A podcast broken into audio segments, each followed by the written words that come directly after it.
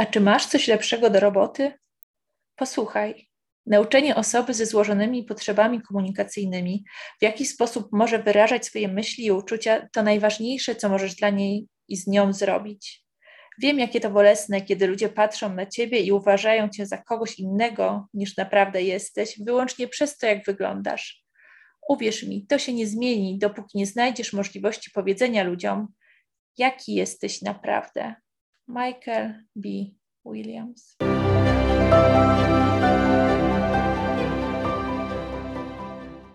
Dzień dobry, witam Państwa serdecznie. Paulina Rudka, Fundacja na Rzecz Zawsze Dostępnej Komunikacji i Technologii Wspomagającej Generacja. Jest ze mną moja koleżanka. Katarzyna Włodarczyk, witamy bardzo serdecznie w pierwszym odcinku podcastu Pora Pogadać. Pora Pogadać to nasza propozycja, która zgodnie z misją naszej fundacji ma pomóc nam trochę popularyzować wiedzę na temat komunikacji wspomagającej i alternatywnej. Ale zanim opowiemy o szczegółach, technikach, strategiach i o tym, co tak naprawdę mm, oznacza skrót AAC e, i jak wygląda komunikacja w takiej formie, chciałabym, żebyśmy skupiły się na tym, a raczej na tej osobie, która jest najważniejsza, czyli na komunikacji z osobą, która ma wyzwania w komunikacji, jest osobą niemówiącą, jest osobą, mówiąc precyzyjniej, ze złożonymi potrzebami komunikacyjnymi. E, I e, chciałabym, żeby to pierwsze spotkanie e, było takim przybliżeniem Państwu e, tego tematu e, przez pryzmat tego, jak możemy te osoby, które z jakiegoś powodu nie posługują się do końca swoją mową, nie są w stanie posługiwać się nią w każdej sytuacji, zauważyć i dostrzec ich szczególne potrzeby. Kiedy tak e, wyobrażamy sobie, e, jak wyglądać może, e, może osoba, która skorzysta z AAC, pewne obrazy przychodzą, przychodzą mi na myśl, przychodzą nam na, nam na, na myśl i kto to jest, Kasiu, taka osoba, która potrzebować będzie AAC? Może nam się wydawać, że ta komunikacja wspomagająca i alternatywna jest czymś, co nas nie dotknie, że to jest coś takiego, z czym być może nie będziemy mieć do czynienia, a kiedy pomyślimy właśnie o tym, że być może ktoś z naszych bliskich na przykład wyląduje na chwilę w szpitalu i będzie podpięty do różnej aparatury, przez którą nie będzie mógł się komunikować werbalnie, nie będzie mógł mówić. Albo pomyślimy o osobach starszych z chorobami neurodegeneracyjnymi. Albo pomyślimy o osobach po udarze, które kiedyś miały mowę, ale w wyniku procesu lub nagle, na przykład po wypadku motoryzacyjnym, ją straciły to okazuje się, że ten temat może być bliższy niż nam się wydaje. Kiedy wyobrazimy sobie dorosłą osobę, która traci możliwość mówienia, mamy tą świadomość, że ma zachowane rozumienie, to pierwsza rzecz, która mi przychodzi na myśl, to jest ogromna frustracja, smutek, być może złość z tego, że chce się skomunikować, ale ciało nie współpracuje. Chcę coś powiedzieć, ale nie mogę. Chcę wpłynąć na sytuację, w której się znajduję, w jakiej jestem pozycji, czym jestem karmiona, e, jakie zabiegi są wykonywane, ale nie mogę tego zrobić. Myślę też o tych sytuacjach, kiedy z powodu tego, że ktoś doświadcza trudności w mówieniu, otoczenie zaczyna prawdopodobnie nieintencjonalnie, ale traktować tą osobę, jakby jej nie było. Mówić przy niej rzeczy, których by nie powiedziało, gdyby ta osoba mówiła. E, zaczyna się częściej zwracać do opiekunów, na przykład osoby po wypadku czy osoby po udarze, a nie bezpośrednio do tej osoby. Mroczny obraz. Mroczny obraz i e, bardzo frustrujący, nawet gdy wyobrazimy sobie, że spotkałoby to nas, no załóżmy, na dzień, na dwa, w takiej e, fazie zaraz po operacji, albo w momencie bycia zaintubowanym, albo właśnie bezpośrednio po wypadku, kiedy e, chory jest wyjątkowo zmęczony, jest e, nie do końca jeszcze wybudzony, wybudzony z narkozy. Łatwo nam postawić się w sytuacji tej osoby, bo jest to takie namacalne, jest to takie mocne, powiedziałabym. I też, gdy wyobrażam sobie taką sytuację, od razu myślę o tych sygnałach, które próbowałabym gdzieś złapać. A, tak, patrzy się w tą stronę, może chcesz, żeby podać ci coś z szafki. Od razu włączają się takie interpretacje, które gdzieś tam byłyby kołami ratunkowymi rzucanymi tej osobie. No tak, nie możesz mi powiedzieć, może napiszesz mi na kartce.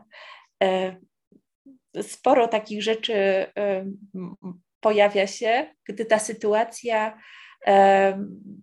jest dość zbliżona do tego, co było naszym, e, naszym doświadczeniem. Czyli jest to osoba dorosła, jest to osoba, e, która e, prawdopodobnie dobrze wie, co, co, się, co się z nią dzieje. To jednak jest tylko jedna z grup osób, z którymi na co dzień się spotykamy jako terapeuci AAC. Poza pracą z dorosłymi, poza pracą z osobami, które E, utraciły możliwość komunikowania, e, często przychodzi nam też pracować z osobami, które e, od początku, od momentu narodzin nie rozwijają typowo mowy i nie komunikują się w standardowy sposób. Kto, kto, kto, kto to taki? Jak można wyobrazić sobie taką osobę?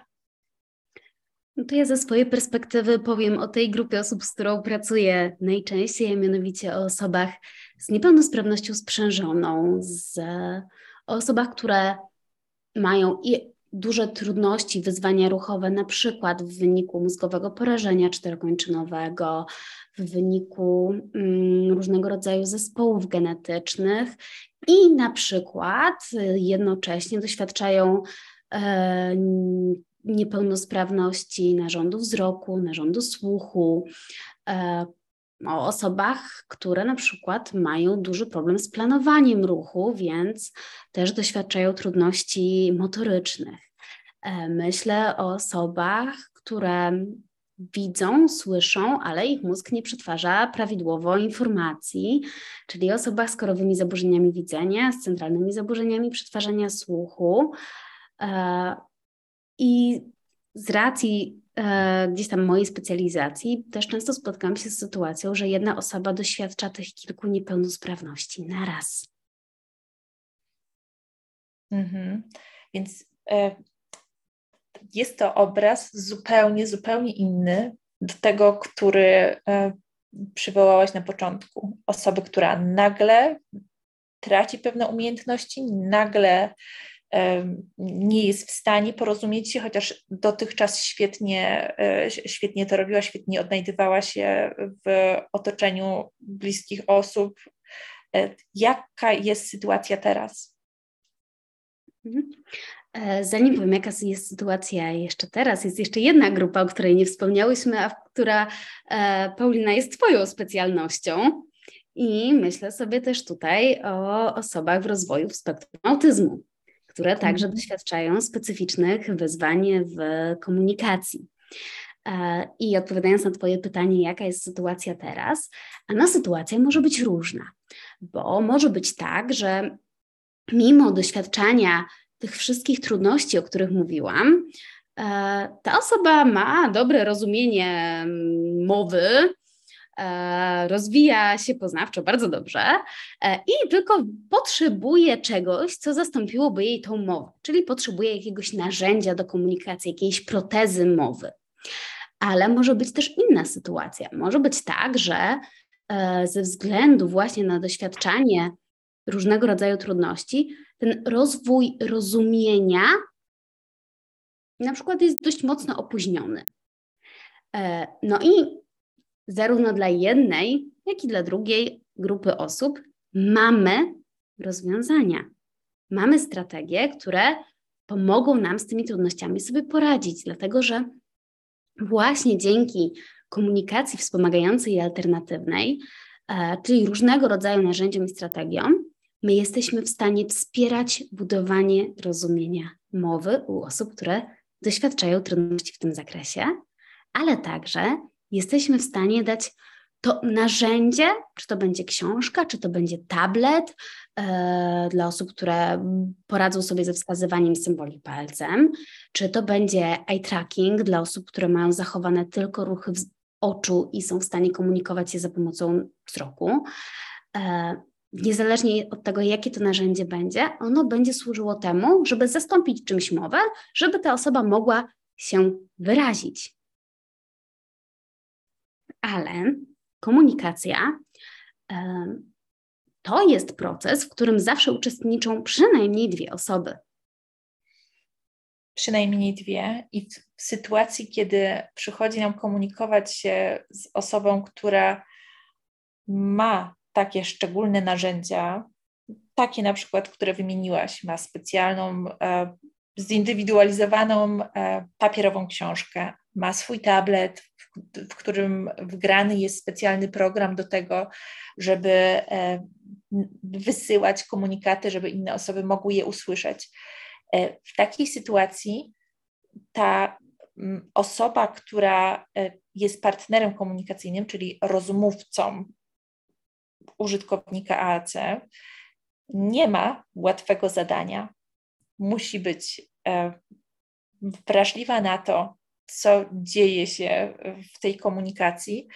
E, I e, nie, nie jest tak, że spotykając nawet kolejną osobę, która jest użytkownikiem AAC, my od razu wszystko wiemy i z łatwością wchodzimy w taką rolę przygotowanego świetnie partnera.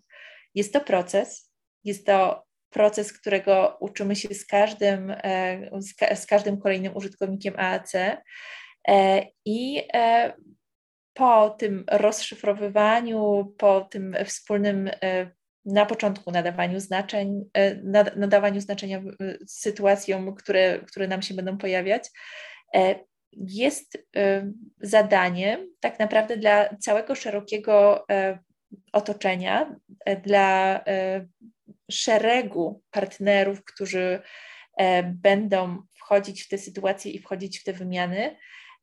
Nie dzieje się tak po prostu, bo AAC to nie jest żadna magia. To jest po prostu coś, czego osoba, która potrzebuje wsparcia w komunikacji, uczy się razem ze swoimi przygotowującymi się do tej roli partnerami. Myślę, że taki ciągły, ciągłość tego procesu jest ważna, żeby ją zaznaczyć.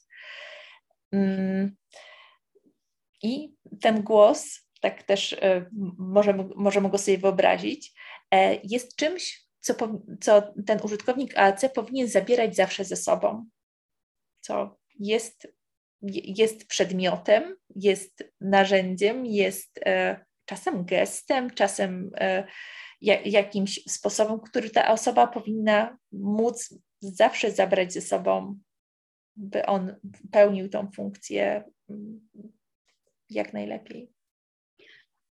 I myślę, że dotykasz tutaj sedna też tego, w jaki sposób my myślimy o wspieraniu osób doświadczających trudności w porozumiewaniu się za pomocą mowy, że nie mówimy tutaj o takiej terapii gabinetowej, a myślimy o takim, mm, wyposażaniu tej osoby w konkretne narzędzia, strategie, jak i przygotowaniu jej partnerów komunikacyjnych, aby mm, ta komunikacja była możliwa w codziennym życiu, nie w jakichś sztucznych, wyizolowanych warunkach, ale żeby wesprzeć osoby, które e, doświadczają trudności w mówieniu, w radzeniu sobie z codziennymi sytuacjami, w których się znajdują, aby to było jak najbardziej funkcjonalne, odpowiadające temu, czego te osoby tak naprawdę codziennie doświadczają. I mam też e, taką myśl, którą chciałabym, żeby wybrzmiała, że niezależnie od tego, czy mówimy o osobach z niepełnosprawnością wrodzoną, e, czy mówimy o osobach, które utraciły tą możliwość mówienia, nigdy nie jest za wcześnie, ani nigdy nie jest za późno, aby móc dzięki właśnie komunikacji wspomagającej alternatywnej te osoby wspierać i że w pewnym sensie, kiedy Paulina mówiłaś tutaj o tej ważnej potrzebie przygotowania i wspierania partnerów komunikacyjnych, e, to właśnie to cały ten proces zaczyna się od tego budowania naszego rozumienia, naszej uważności na to, że nawet jeżeli ktoś nie mówi, to nie znaczy, że nie rozumie i że nie ma nic do powiedzenia. Mhm. I e, myślę, że to e, jest trochę takim podsumowaniem tego, o czym chciałyśmy dziś powiedzieć, że komunikacja jest fundamentalnym prawem, tak górnolotnie możemy powiedzieć, jest prawem człowieka i chociaż ten głos będzie wyglądać różnie, będzie czasem dość konwencjonalny, będzie, będzie pisaniem, będzie e, czymś, co być może jest łatwiejsze w odbiorze dla takiego e, zwykłego Kowalskiego, czasem będzie trudniejszym narzędziem, czasem będzie narzędziem, które wymaga większych przygotowań, to zawsze e, jest to e, no, narzędzie, które ma jak najlepiej spełniać swoje, e, swoje potrzeby, pomagać w tym, by spełniać, spełniać tak naprawdę potrzeby osoby, która jest człowiekiem ze złożonymi potrzebami komunikacyjnymi. I tak, nie ma narzędzi lepszych ani gorszych. Są narzędzia w pełni zindywidualizowane i narzędzia, strategie, umiejętności, dzięki którym ten mroczny obraz, jaki zarysowałam na początku tego odcinka, możemy zmienić na obraz sytuacji, świata, osoby, która mimo bardzo dużych czasami trudności, z jakimi się boryka, może sobie z nami pożartować, może nas powkręcać, może powiedzieć o tym, co jest dla niej ważne, e, może realizować swoje marzenia, plany, powiedzieć o tym, co jest dla niej trudne, co ją wkurza, czego od nas potrzebuje, w czym my zawalamy. E, może wyrazić swoją osobowość, zainteresowania, podzielić się swoją wiedzą o świecie i dzięki komunikacji żyć jak najpełniej. Pięknie powiedziane. E, I tak, z tą myślą chciałobyśmy dzisiaj Państwa zostawić.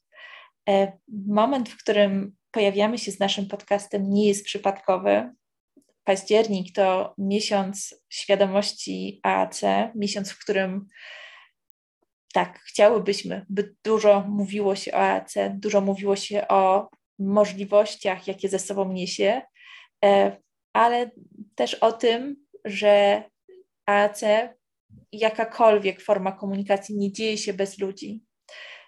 Jest to forma, która e, tak, ma pomagać nam być razem ze sobą, ma e, ułatwiać życie tym osobom, które nie posługują się mową, a dla których AAC jest tym pierwszym wyborem. E, czego możemy życzyć sobie na ten miesiąc AAC, Kasiu? Hmm. Tego, czego życzymy sobie niezmiernie od czterech lat, czyli żeby miesiąc AC nie trwał tylko 31 dni, ale żeby ten miesiąc AC, czyli ten proces, w którym mówimy o tym, że komunikacja z osobami, które doświadczają trudności jest możliwa, trwał cały rok. E, I do tego chcemy trochę Państwa też zachęcić, że jeżeli e, coś w tym dzisiejszym odcinku mm, było dla Państwa ważne, e, jeżeli coś Was zainteresowało, jeżeli pomyśle, pojawiła Wam się taka myśl, że chcielibyście, żeby ktoś inny usłyszał to, co myśmy powiedziały, Zachęcamy do udostępniania tego odcinka, do dzielenia się nim, e, bo tylko razem możemy zmieniać rzeczywistość osób niemówiących. Dziękujemy za uwagę. Do usłyszenia.